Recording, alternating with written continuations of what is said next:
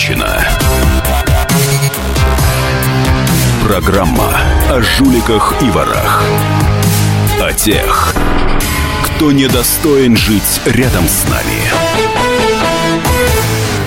И микрофона, как всегда в этой программе, политический обозреватель газеты «Комсомольская правда» Владимир Варсобин.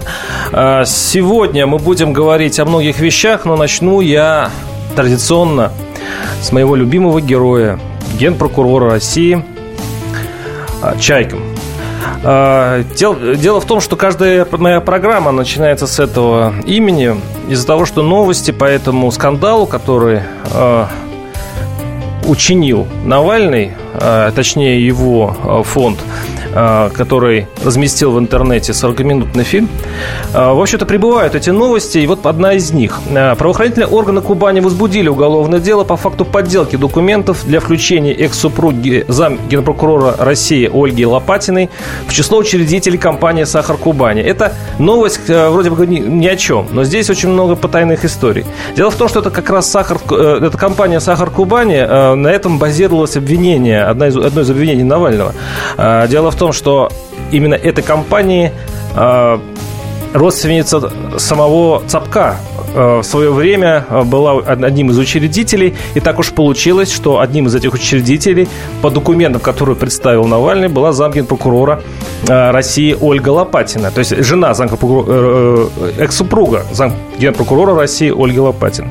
И теперь получается, что российские власти захотят доказать, что эти документы, на которых базируется обвинение Навальный, сами по себе фальшивка и возбудили для этого уголовное дело. Интересно, каким, как это, это дело закончится, потому что оно э, заведено, цитирую, в отношении неустановленного лица. Еще одна новость.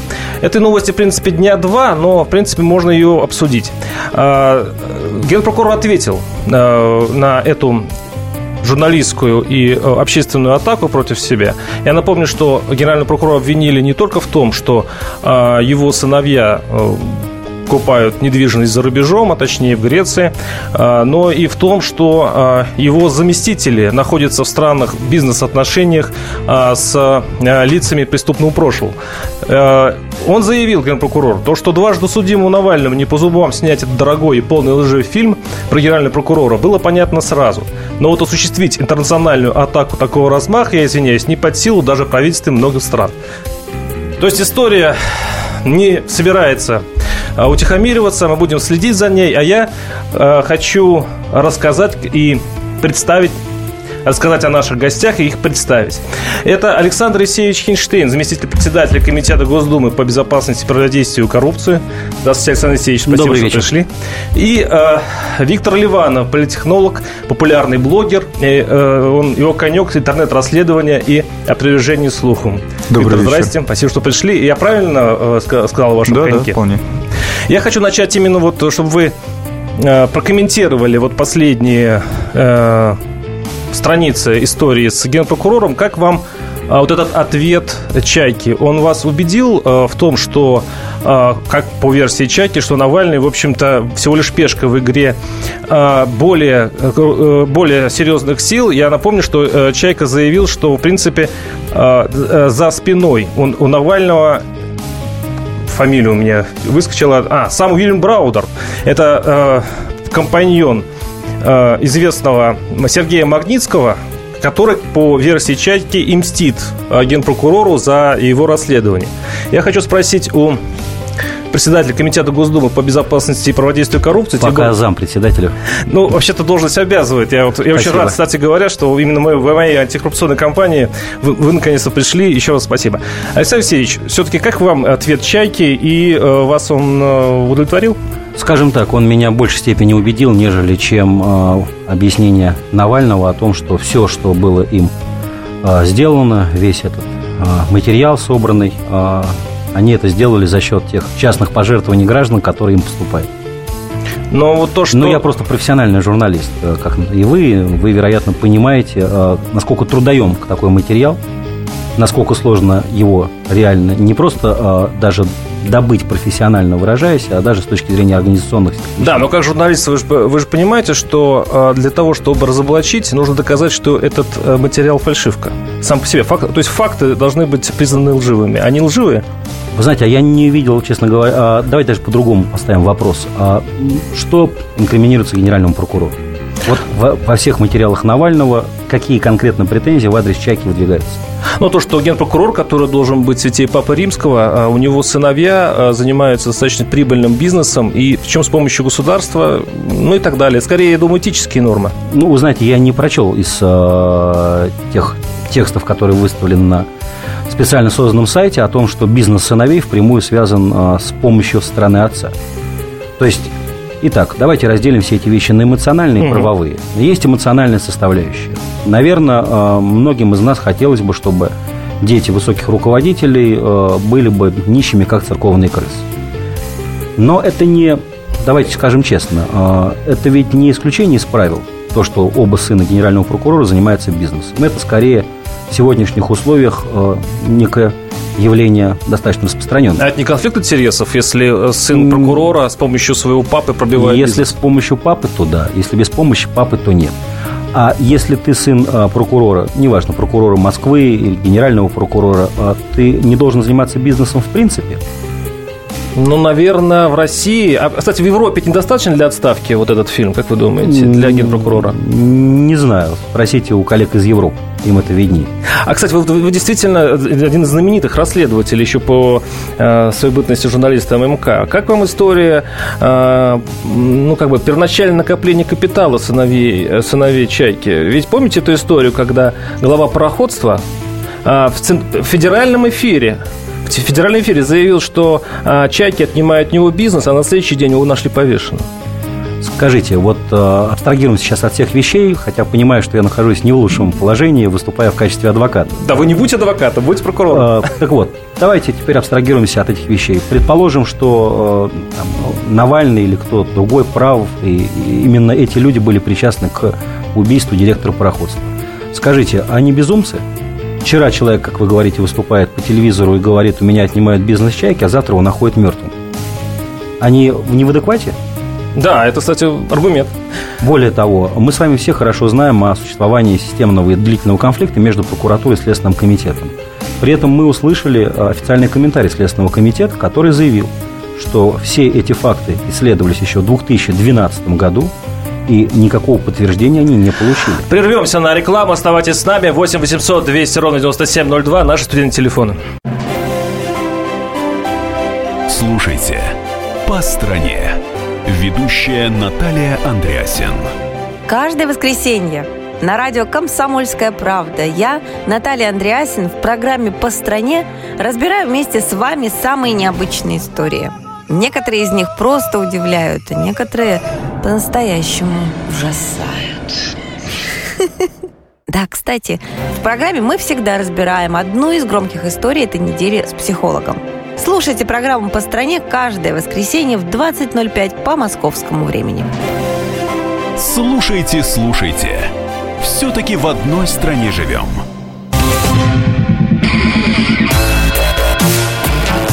Ржавчина. Программа о жуликах и ворах. О тех, кто недостоин жить рядом с нами.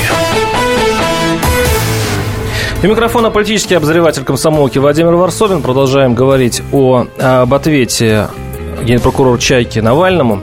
Я еще раз процитирую, что дважды судимому Навальному, как язвительно заметил генпрокурор, не по зубам снять этот дорогой полный лжи фильм про генерального прокурора России.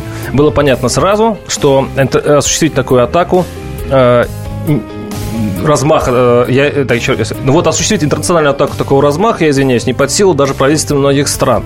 И обвинил во всем за то, что кто вообще профинансировал этот фильм, Э, фонд Юлима Браудера и стоящие за ним спецслужбы. напоминаю, что мы ведем речь о том знаменитом фильме, который изобличает, возьмем слово изобличает в кавычки, генпрокурора, намекая на то, что его сыновья, только с помощью генпрокурора его сыновья занимаются бизнесом, причем, кстати, неплохо.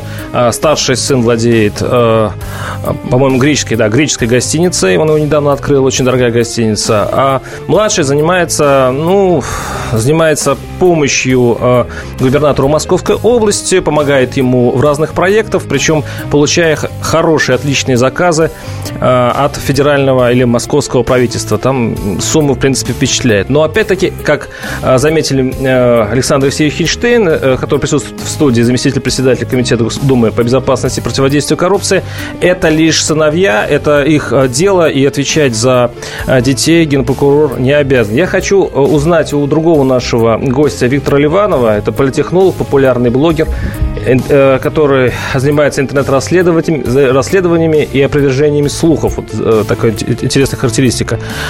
Вас убедила ответ, вас убедил ответ Чайки? Вообще тема довольно интересная. С самого начала была интересна, когда только расследование было опубликовано. Эм, тут, наверное, стоит смотреть не за ответами Чайки или э, ответами Лопатина, а за тем, как, э, что происходит в реальном мире, то есть не их слова, а действия. То есть вот то, что вы сказали по поводу дела в отношении добавления Лопатиной в список, это первое. Э, про заявление о том, что все это финансировал Браудер и, ну, возможно, за этим последующие проверки фонда Навального и его финансирования. И что самое интересное, на мой взгляд, это приглашение, точнее, аккредитация Албурова, Георгия Албурова, который заместитель Навального в фонде э, борьбы с коррупцией, на пресс-конференцию с президентом. Угу. Такого раньше не бывало, и это довольно интересный момент, что вообще говорит о том, что история а они собираются на пресс-конференции, очевидно, задать вопрос про «Чайку», что говорит о том, что история будет еще интересней. В данный момент мы просто наблюдаем за тем, как э, они переки... две стороны перекидываются друг в друга обвинениями какими-то или э, ну, то есть пока, пока ничего не понятно. Все будет понятно, мне кажется, после пресс-конференции и, возможно, выступления на Албурова. Алексей Алексеевич, как вы думаете, а вот эта история, а, вот я просто представляю, как она зак... может закончиться. Вот 90% отдаю, что, в принципе, эту историю замнут потихонечку, а, и мы потихоньку, ну, забудем мы о Чайке и о его сыновьях, ну, через месяц, узная наше информационное море. А, или все-таки власти сделают какие-то орг-выводы, как вы думаете? Я вновь задам тот вопрос, который задавал перед перерывом. А история в чем заключается? В том, что есть генеральный прокурор, в том, что у него есть два сына, каждый из которых не бедные люди, в том, что оба они занимаются бизнесом. А, если... Э, Состава преступления нет. Ну, тут вопрос, мы с вами говорим не о уголовно-правовой составляющей, угу. мы с вами в том числе говорим об этической, вы говорите про конфликт интересов. Я очень внимательно, правда, прочитал э, весь этот э, специально сделанный интернет-сайт, угу. смотрел этот фильм ничего нового, за исключением истории с Цапками и э, Лопатиной, я там не увидел. Все то, о чем вы говорите, в том числе и история с пароходством в Иркутской области, угу. это многократно описывалось, пережевывалось, обсуждалось. Ну, зайдите в интернет, погуглите. Это история старая, где-то 2001 я, ну, я даже не скажу какого угу, угодно, угу. но это история, там, вы правы, гораздо больше 10 лет. Грамотно, профессионально собрали все, что до этого э, писалось, включая историю с ингушами аж 99 -го года. Никакой новизны, ноу-хау в этом нет, кроме того, что, конечно, собранное все вместе, это дает определенный эффект. Теперь, что касается истории с Лопатиной и Цапками. Вот это, пожалуй, самое интересное, и если вы посмотрите, то увидите, что везде это проходит красной линией. Да, это главная главным, такая точка это болевая, такая, да? Ну да, такая точка G, э, вот до какой степени низости они дошли, что они не только деньги зарабатывают, они еще ведут бизнес с убийцами и уголовниками. Но вот сегодня появились сообщения в СМИ о том, что возбуждено уголовное дело по факту э, подделки, по, документов. подделки документов. И поскольку мы имеем дело с ситуацией, носящей характер общественно значимый, она не может э, быть келейной. Я вас уверяю, что в самое ближайшее время мы услышим о том, что легло в основу возбуждения этого уголовного дела. И я на месте э, той же Лопатиной, например, показал бы эти бумаги и эти документы. Кстати, она подала в суд на Навального да, и, она и собирается, в общем, и она подала защитить в суд, свою да, а, потому что эта история выглядит очень странно. А, я не буду сейчас углубляться в детали, кто когда чего регистрировал. Я скажу лишь а, об одном факторе, который для меня, пожалуй, является здесь определяющим. События, связанные с расследованием преступлений станицы Кущевская, имели место в период 2010-2011 годов. Это был самый пик противостояния прокуратуры и Следственного комитета. Уголовное дело по ЦАПКам вел Следственный комитет, центральный аппарат.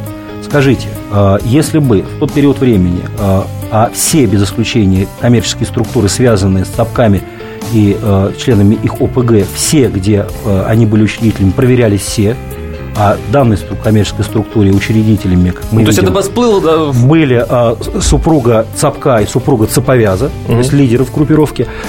А, как это можно было не заметить? Если бы это было, да, безусловно, это было бы использовано в той борьбе, которая на тот момент происходила. Это совпало по времени с делом подмосковных казино. То есть, по-вашему, а, Навальный сфальсифицировал эти документы? Я не знаю, кто их сфальсифицировал. Или кто-то другой сфальсифицировал, а Навальный воспользовался? Я не говорю о том, что фальсифицировал кто-то, не фальсифицировал. Но я очень сильно сомневаюсь в том, что э, генеральный прокурор и его заместитель – это клинические идиоты, которые э, убивают людей на другой день после того, как они обвиняют их в отъеме у них бизнеса, которые входят в открытый бизнес с лидерами преступных группировок. Кстати, э, вот в фильме Навального об этом говорится, что вот на те деньги, которые вместе с Цапками заработали, вот построен отель в Греции. Будет очень интересно узнать, а какой оборот у этой фирмы «Сахар Кубани»-то был? Сколько денег там было? А я могу вам сказать, что там даже счет у этой фирмы не было открыт. 8 800 200 ровно 9702. Э, Роман, слушаем вас. Здравствуйте. Здравствуйте. Я вот с вами как с ведущим не соглашусь, потому что вы как убедились в аргументации депутата уважаемого. Но тем не менее у нас давно уже чиновники совершают такие преступления, в том числе на, на разных уровнях, которые не поддаются ни логике, ни юридическому обоснованию. Поэтому нагло совершенного преступления прежде говорит о том, что они, эти преступники были уверены, по крайней мере, в безнаказанности. Ну, не хочу так сказать. А о каких преступниках говорите сейчас? Ну, я говорю о вот этом фигуранте, который повесился на следующий день после опубликования тому, что, опубликования того, что ему угрожает. Я просто хотел бы задать вопрос депутату. А на каком основании тогда российская сторона на межгосударственном уровне а, упоминает семью Эрдогана, когда ее сын занимается нефтяным, либо хлопковым бизнесом, либо зерновым?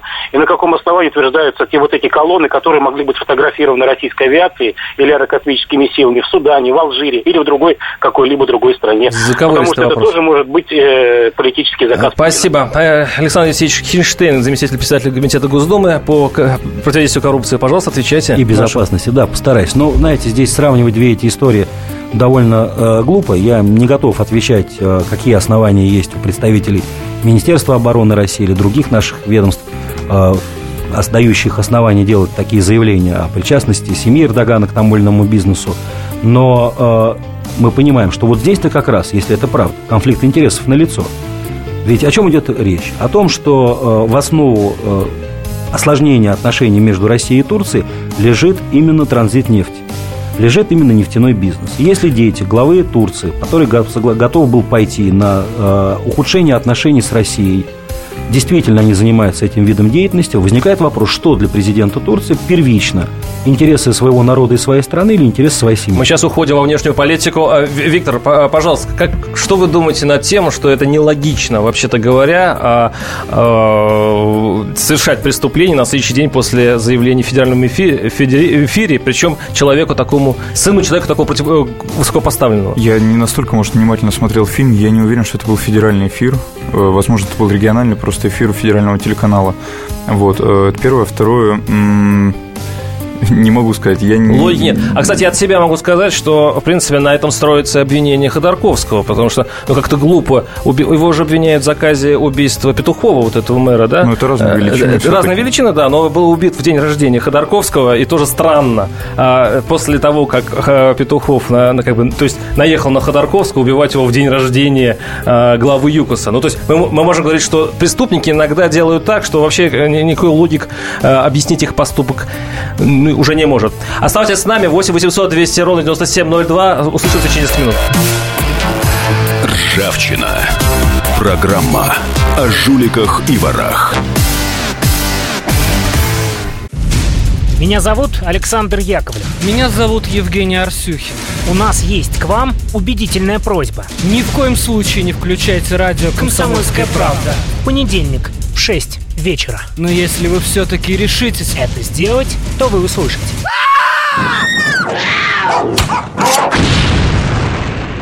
Радиорубка. В понедельник. 18.05.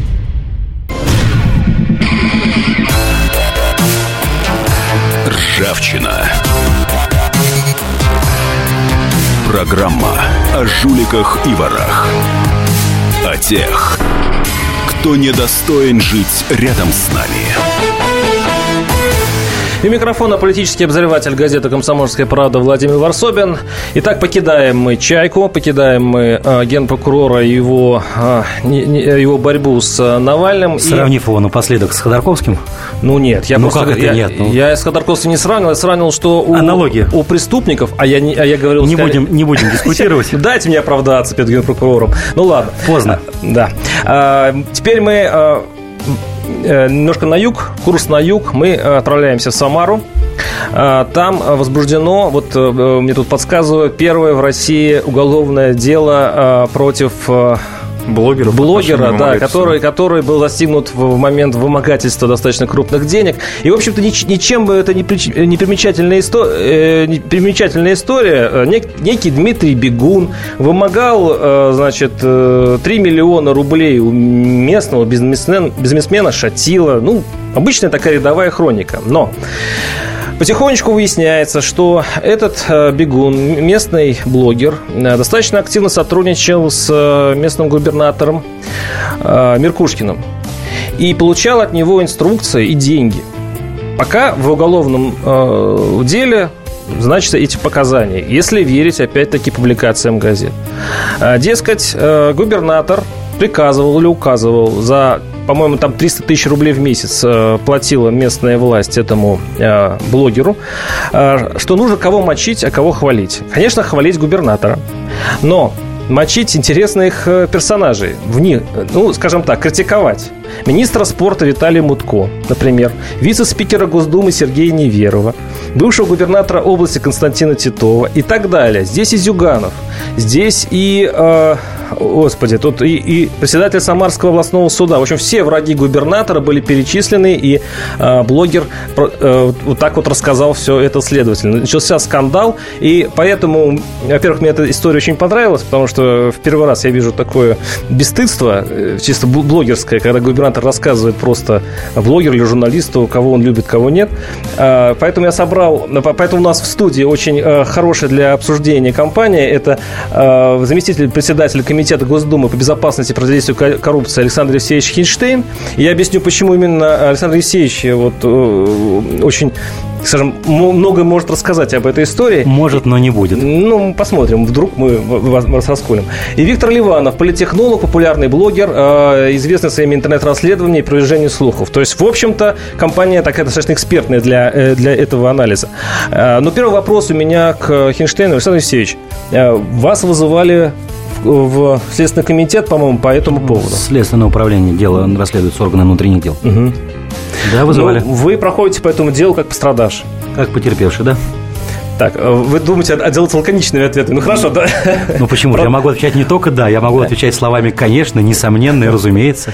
Ну, в общем-то, этот блогер э, уязвил и вас. Он собирал на вас компромат, и, э, в общем-то, из, из той сотни ну, великой... назвать это компроматом, наверное, было бы преувеличением. Он, это касается не только меня, к сожалению, значит, там достаточно в уничижительных форме проходился, распространял разные разные гадости, грязь, э, все это сопровождалось э, там, ненормативной, нецензурной лексикой. Э, в части меня как раз, может быть, не самые такие неприятные вещи, и, собственно, я-то человек в этих вещах, имеющий профессиональный иммунитет, исходя из того, что сообщает в средствах массовой информации, общее число объектов его критики, назовем ее так, составило порядка 100 человек.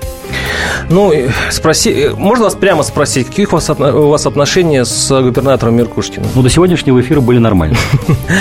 У нас на... Э, Надеюсь, я прежде чем Виктору зададите вопрос, да, я, когда меня, э, так сказать, ваши редакторы звали на эфир, сказали о том, что будет эта тема, я сразу сказал, что я не очень хотел ее комментировать, просто в силу этических причин, в силу того, что я участником уголовного дела являюсь. Дадим возможность все-таки нам рассказать, что произошло в Самаре. Э, Александр Кочетов на связи, это редактор комсомолки Самарской комсомолки. Александр, здравствуйте. Добрый день. Скажите, э, вот все-таки что, что там произошло? Действительно ли ген, то есть, э, что-то у меня уже после прокурора не, не произносится слово губернатор, а действительно губернатор заказывал местному политехнологу э, за деньги, причем, видимо, казенные деньги, мочить своих, мочить или ругать своих врагов политических идейных. Это так? Ну, скажем так, говорить об этом и утверждать об этом со стопроцентной вероятностью достаточно сложно, но говоря, используя формулировку «злые языки утверждают», э, можно сказать так, что губернатор э, якобы после прихода на свой пост э, создал определенный пул блогеров, приближенный к нему, вот. И у каждого, в принципе, была такая своя функция. То есть, условно говоря, а, одна часть из них занималась тем, что критиковала местных оппозиционеров. А другая хвалила, да? А, ну, другая, другая Хвалил губернатора. Тем, что просто, да, хвалил губернатора, это условно говоря. Скажем так, в обязанности Дмитрия Бегуна входило ну, ну, написание критических материалов в отношении местной элиты. То есть э, будущего короля Милеева, э, колбасного короля э, Кутичкина и так далее. А вот среди ваших журналистов э, вот такими, ну, таким промыслом заниматься как бы стыдно или нет? И насколько это распространено в, у блогеров вот в вашем регионе? Вот именно такой заработок. Вы имеете в виду, ну, ну да, работать по кому-то под заказ? Да. Но я имею в виду сейчас не журналистов, а блогеров. Вот э, у каждого своя задача. Эти ругают, эти хвалят. Это большой круг э, блогеров или достаточно это несколько человек? Ну, на самом деле, по моим наблюдениям, это не очень много людей, там буквально хватит, хватит пальцев на двух руках, чтобы... А, а деньги, э, которые могут поступать этим блогерам, откуда берутся в области? Ну, это уже ну, утверждается, что вроде как это выделяется из бюджетов, но опять же, это настолько все эфемерно, то есть тут ну, утверждать что-то сложно. Понятно. Спасибо. Следствие покажет. Э, на связи был редактор «Комсомольской правды» Самар Александр Качков. А, я хочу спросить у Виктора Ливанова, политехнолога и популярного блогера, как вам эта история и э, как она распространена в России? Действительно, блогеры – это такой мощный инструмент, который можно неплохо бы купить. Ну, как сказать, федеральные блогеры, которые популярны в масштабах страны, я думаю, да, они имеют какой-то вес и могут вызывать даже э, инфоповоды с публикациями и прочим. Что касается региональных блогеров, мне всегда кажется, что это что в регионах более влиятельны все еще форумы, и региональные, может быть, какие-нибудь СМИ. А региональный блогер, ну, это такая игрушка у губернаторов, э, регион... ну, пул блогеров, которые они могут там приглашать на события какие-то э, и создавать э, видимость того, что вокруг них лояльное сообщество. Ну, не думаю, я бы не назвал это совсем эффективными, но э, не так страшен черт, как его малюют. То есть можно с имиджем блогера при губернаторе приходить как раз вот к таким компаниям и вымогать у них деньги. И вот это для меня стало открытием, то, что ну, как бы в масштабах Москвы, может быть, миллион вымогать для такой группы из трех человек, это не так уж много, да? Ну, но в регионах на миллион рублей можно жить там как короли. Три миллиона, я прошу прощения. Ну, они получили-то миллион, то есть трех миллионов им не, не, э, не светило в итоге. Э, на тот миллион, что был получен, они могли бы зажить как короли, и они были схвачены, схвачены как раз с торгового центра, что очень забавно. Ну, на самом деле, каждый получил по миллиону, так уж если по-честному. А, кстати, Исеич, кстати, вот, э, по-моему, Владимир Путин как-то даже э, заметил, что не, не нужно на пиар губернаторам тратить много, много денег. Не уйдет ли после... Не ушли, таким образом, не ушли ли деньги просто в, в темную, вот, в, в, вот блогерам?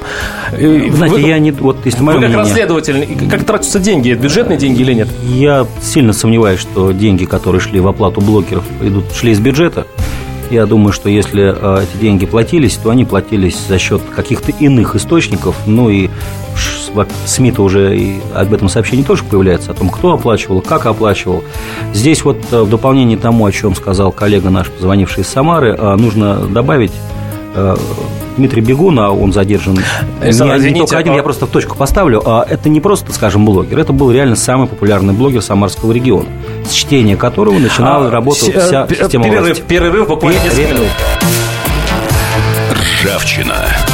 Программа о жуликах и ворах.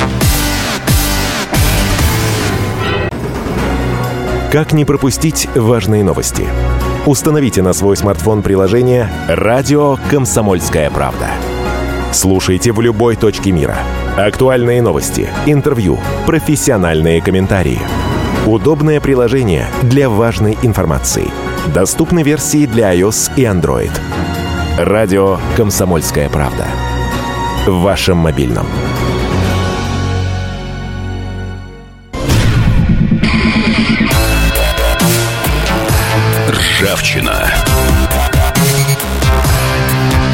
Программа о жуликах и ворах. О тех, кто недостоин жить рядом с нами. У микрофона политический обозреватель газеты «Комсомольская правда» Владимир Варсобин. Продолжаем говорить о продажных блогеров. Таким с удивлением. Батюшки, они, оказывается, берут деньги. Да, в Самаре это один из блогеров погорел на сумме в 3 миллиона рублей. Он рассчитывал получить от, безме... от некого бизнесмена Шатила э, эту сумму, угрожая ему компроматом. И я напоминаю, что, как выяснилось, он э, в свое время служил у губернатора Меркушкина местного самарского и, э, в общем-то, выполнял информационную инвестиционные задачи за достаточно большие деньги. Вот по-разному говорят. 300 тысяч рублей в месяц, а может быть как тоже есть такие источники, 12 миллионов за несколько лет а, этот товарищ заработал. Он э, вел свою страничку, свои сайты, где аккуратненько э, скажем так, критиковал, можно сказать, мочил, если грубо, а, разных, очень разных людей, достаточно высокопоставленных. Например, вице-спикера Госдумы Сергея Неверова, Виталий Мутко. Кстати, Виталий Мутко почему? А, его э, Меркушкин дал задание этому блогеру, что, дескать, Мутку надо э, немножко подкалывать для того, чтобы он дал э, возможность Мордовии быстрее построить стадионы к чемпионату мира. То есть Меркушкин решал свои задачи. А, также досталось и многолетним врагам Меркушкина, мест, местной элите. Но сама вообще эта история, конечно, изумительна. Она бесстыдно показывает, как пользуют наших блогеров. А вот мы в перерыве э, обсуждали, что есть блогеры, которые не берут денег. Я напоминаю, берут денег э, у политиков. Я напоминаю, что у нас в студии Александр Евсеевич Хинштейн, это заместитель председателя Комитета Госдумы по безопасности и противодействию коррупции, и Виктор Ливанов, политехнолог, популярный блогер, э, своей который известен своими расследованиями и опровержением слухов. А, Виктор, скажите, вам деньги предлагали? Э, смотря за что. Ну, то ну, есть мне, ко мне обращались с рекламными предложениями, я вам уже говорил в перерыве, э, неоднократно, но предлагали за это такие смешные деньги, что я в Макдональдс на это не смог сходить. То есть у рекламных структур, которые работают на благосфере, у них свое понимание того, сколько стоит блогер. Естественно, там, когда предлагают политики деньги блогерам, они называют суммы выше, да, то есть если это регион, это одни суммы, если там какие-то, может, э, цикл выборов, да, там это другие выборы, ну, другие деньги. У меня просто диплом как раз э, посвященный э, использованию новых медиа как политического инстру... инструмента политической борьбы. Вот, я могу сказать, что очень много блогеров берут деньги у политиков. А это вообще пригождается политикам? Вообще-то блогеры имеют такое большое влияние на людей? Э, когда как? То есть, если политик умеет э, работать с блогерами, умеет э, употребить его себе на пользу, конечно, да, приносит пользу. А если нет, то это бесполезная игрушка, чтобы повыпендриваться, сказать, что вот я современный, смотрите, какие у меня технологии. У нас на связи один из блогеров, достаточно известный блогер Владимир Кобзев. Владимир, здравствуйте. Здравствуйте. Э, я вас можно так рекомендую, отрекомендую, что э, вы один из тех, кому предложили деньги, а вы отказались. Это будет правдой? Ну, это, наверное, будет правдой только потому, что это было как бы вынесено на открыт, на открыт, э, ну, на публичное на публичное обсуждение. То есть я не стесняюсь, я спокойно предложил перевести разговор в, публич, в публичную плоскость, и мы нормально поговорили. А какое было предложение? О, нет, мы цифры никогда не обсуждаем. То есть даже, даже когда вот я, я очень много работаю, я же в деньги работаю, никогда не стесняюсь, всегда говорю, что я работаю за деньги, то есть нормально с этим. Э, но с политиками мы не работаем. У нас немножко э, другая структура благосферы в Башкортостане, поэтому вот у нас у нас этого просто как бы э, физически нет. Так сложилось исторически. А у какая, нас немного другая. А какая да, зада- какую задачу, другая. Да, Владимир, какую задачу вам э, пытались поставить, э, вот чтобы купить вас? Э, вы знаете, скорее всего, задачи, задачи, у них же свои задачи. То есть угу. выходят же чаще всего посредники, а непосредственно они, не, они напрямую политики. Мы с политиками же э, постоянно встречаемся. У нас, у нас, у нас же даже э, глава республики же блогер был, ну как он вел два года назад. Поэтому у нас с блогерами вполне взрослые отношения. То есть э, тот же глава администрации при, приезжает ну, на Сабантуй блогеров зовут. У нас с блогерами хорошие отношения. Ну, понятно. есть, Нет, я э, просто мгм. какие, какие вам функции вменяли, чтобы вы, э, ну, как, чтобы вы заработали? То есть должно, вы должны были хвалить кого-то, да? Прощупывают. Нет, прощупывают. Прощупывают. Просто прощуп- прощупывают Понятно. почву, потому что ведь опять, как, как, начинаются выборы, так начинается прощупывание почвы. Понятно. То есть, э, нет, есть, которые вполне вот так в, в лоб прям, допустим, спрашивают, ребята, помогите там субботник прокачать, допустим, да, ребята, помогите то, там, ребята, помогите все.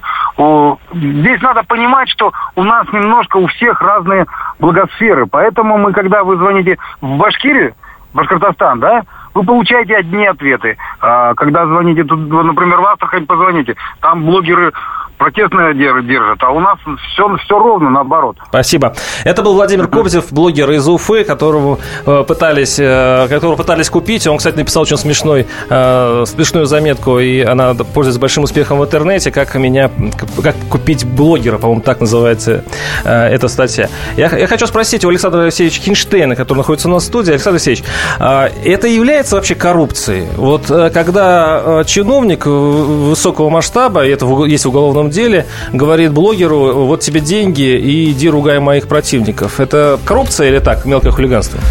Ну, первое, если позволите, э, я хочу сказать, что на сегодняшний день говорить как об установленном факте то, что то или иное должностное условно, лицо, условно. ну, мы же, э, ну, Владимир, мы же понимаем, как потом мои слова будут истолкованы. Мне же в Самару возвращаться. Понял. Мне сегодня еще вторник на часах. Вот мне в пятницу ехать в Самару. Поэтому ждать невозможно доехать нормально. Так вот, э, на сегодняшний день э, в какой-то утвердительной форме говорить о установлении факта, что то или иное должностное лицо или вообще какое-то лицо заказало э, конкретно бегуну дискредитацию тех или иных людей, наверное, преждевременно. Да, он какие-то показания дает, но дистанция между показаниями и приговором, она большая. Это первое. Второе. Коррупции в чистом виде, в, том, о чем вы меня спрашиваете, наверное, нет, потому что коррупция – это сращивание э, органов власти и организованной преступности, в первую очередь, с целью извлечения незаконной прибыли и доходов.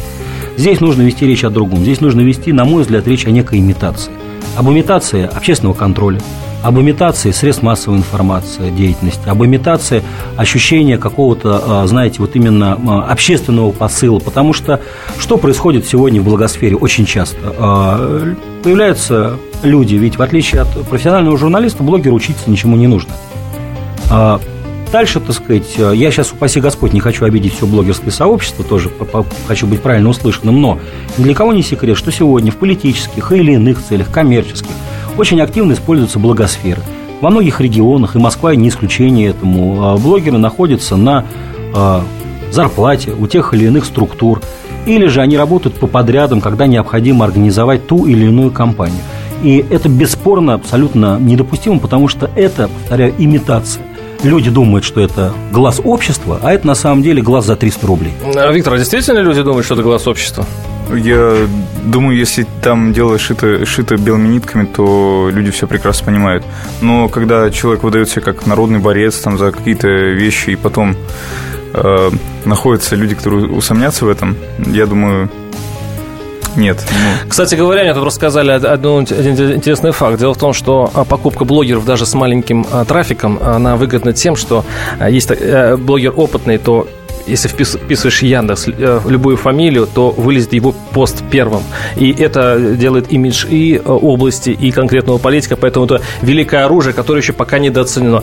Это была, э, это была и ваш покорный слуга Владимир Варсобин. Услышимся через неделю. Все проблемы ему по колено. И по пояс любые критики. По плечу разговоры с теми, кто по локоть увяз в политике. Политика в России – это не только скучные речи и предсказуемые выборы. Политика в России – это еще и яркое шоу. Это и схватка не только идеологии платформ, но и характеров и личностей. И потому программа о политике должна быть бескомпромиссной и жесткой, потому что веду ее я, Александр Гришин, политический обозреватель «Комсомольской правды». Политическое шоу «Руки по локоть» с Александром Гришиным. Слушайте каждый вторник в 16.05 по московскому времени.